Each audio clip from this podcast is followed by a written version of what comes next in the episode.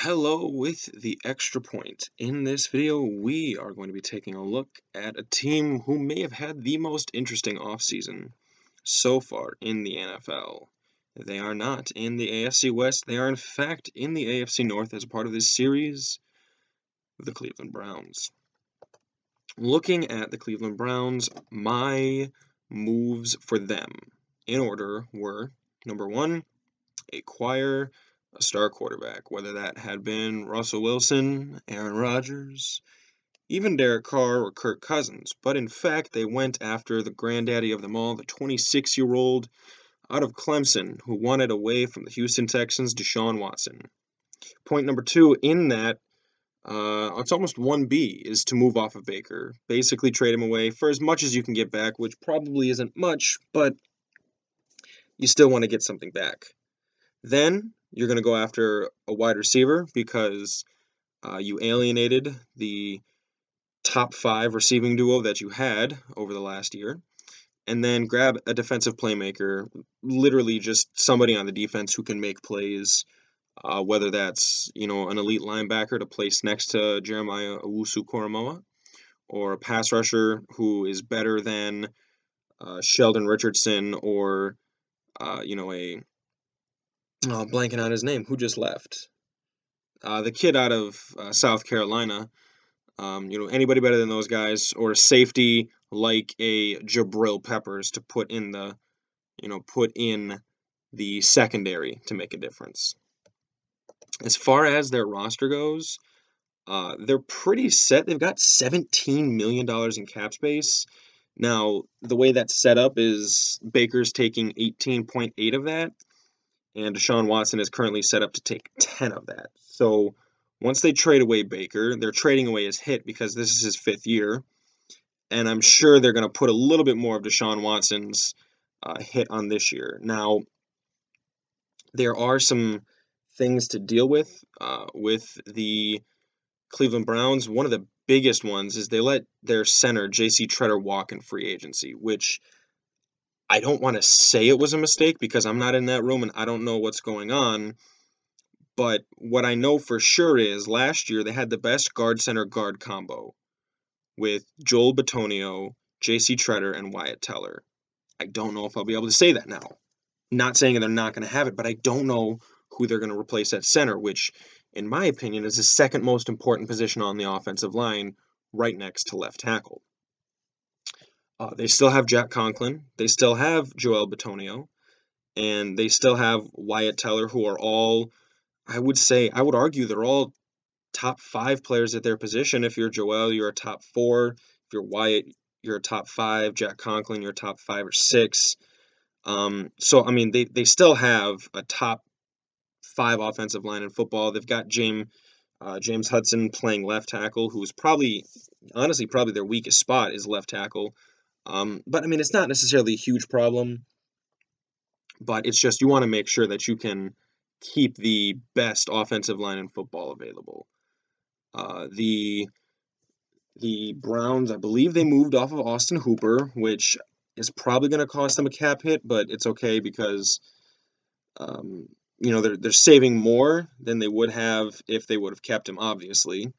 Uh, they're keeping David and Njoku, who I think is very important to what they're doing. It's just whether or not they can convert him into a receiving uh, tight end and not a running, route running, blocking, getting in the way tight end.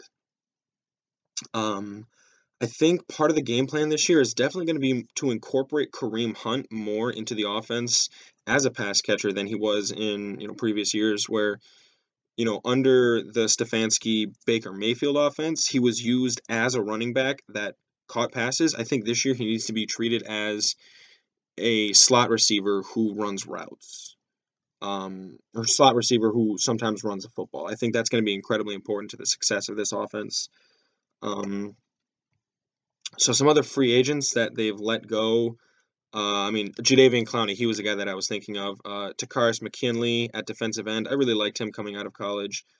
Um, Malik Jackson at defensive tackle. So their offense, their defensive line rather, is really taking a hit.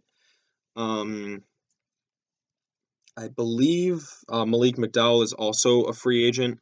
and they're letting Chase McLaughlin go in free agency, which is probably a good move for them. Um, guys who they're bringing in, nobody of big note. Um, I mean, they're keeping, uh, not keeping, but they're bringing in Austin Hooper. Like, uh, no, they're not keeping Austin Hooper. They're letting Austin Hooper go. They are keeping David Njoku while letting Austin Hooper go. Excuse me. They're going to be bringing in Jakeem Grant, a wide receiver from Chicago. Uh, I'm sure that's a 100% a depth move. Uh, they're signing Jacoby Brissett to be a backup. Uh, they're bringing in Taven Bryan from the Jaguars, who, I mean, Jaguars don't have a great defense. Um, and so there's not a lot going on with this team. Like, obviously, the big move is the Deshaun Watson move. And they've got $17 million in cap space. Uh, oh, they did. I mean, obviously, they did bring in uh, wide receiver Amari Cooper, which is a pretty big move.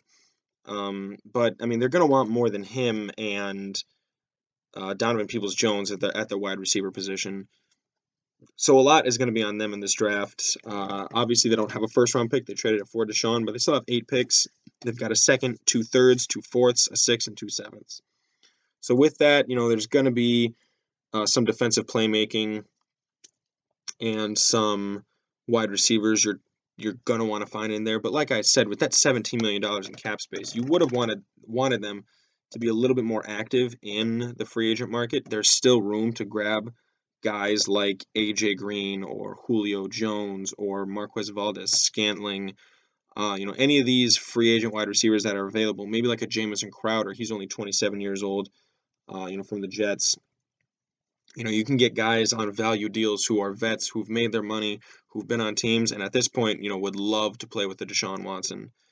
Uh, so it'd be interesting to see where they send Baker. I think the best fit for Baker at this point, um, it's hard to say. I mean, I don't think he's that much better than Drew Lock in Seattle, but even then, does Seattle want him?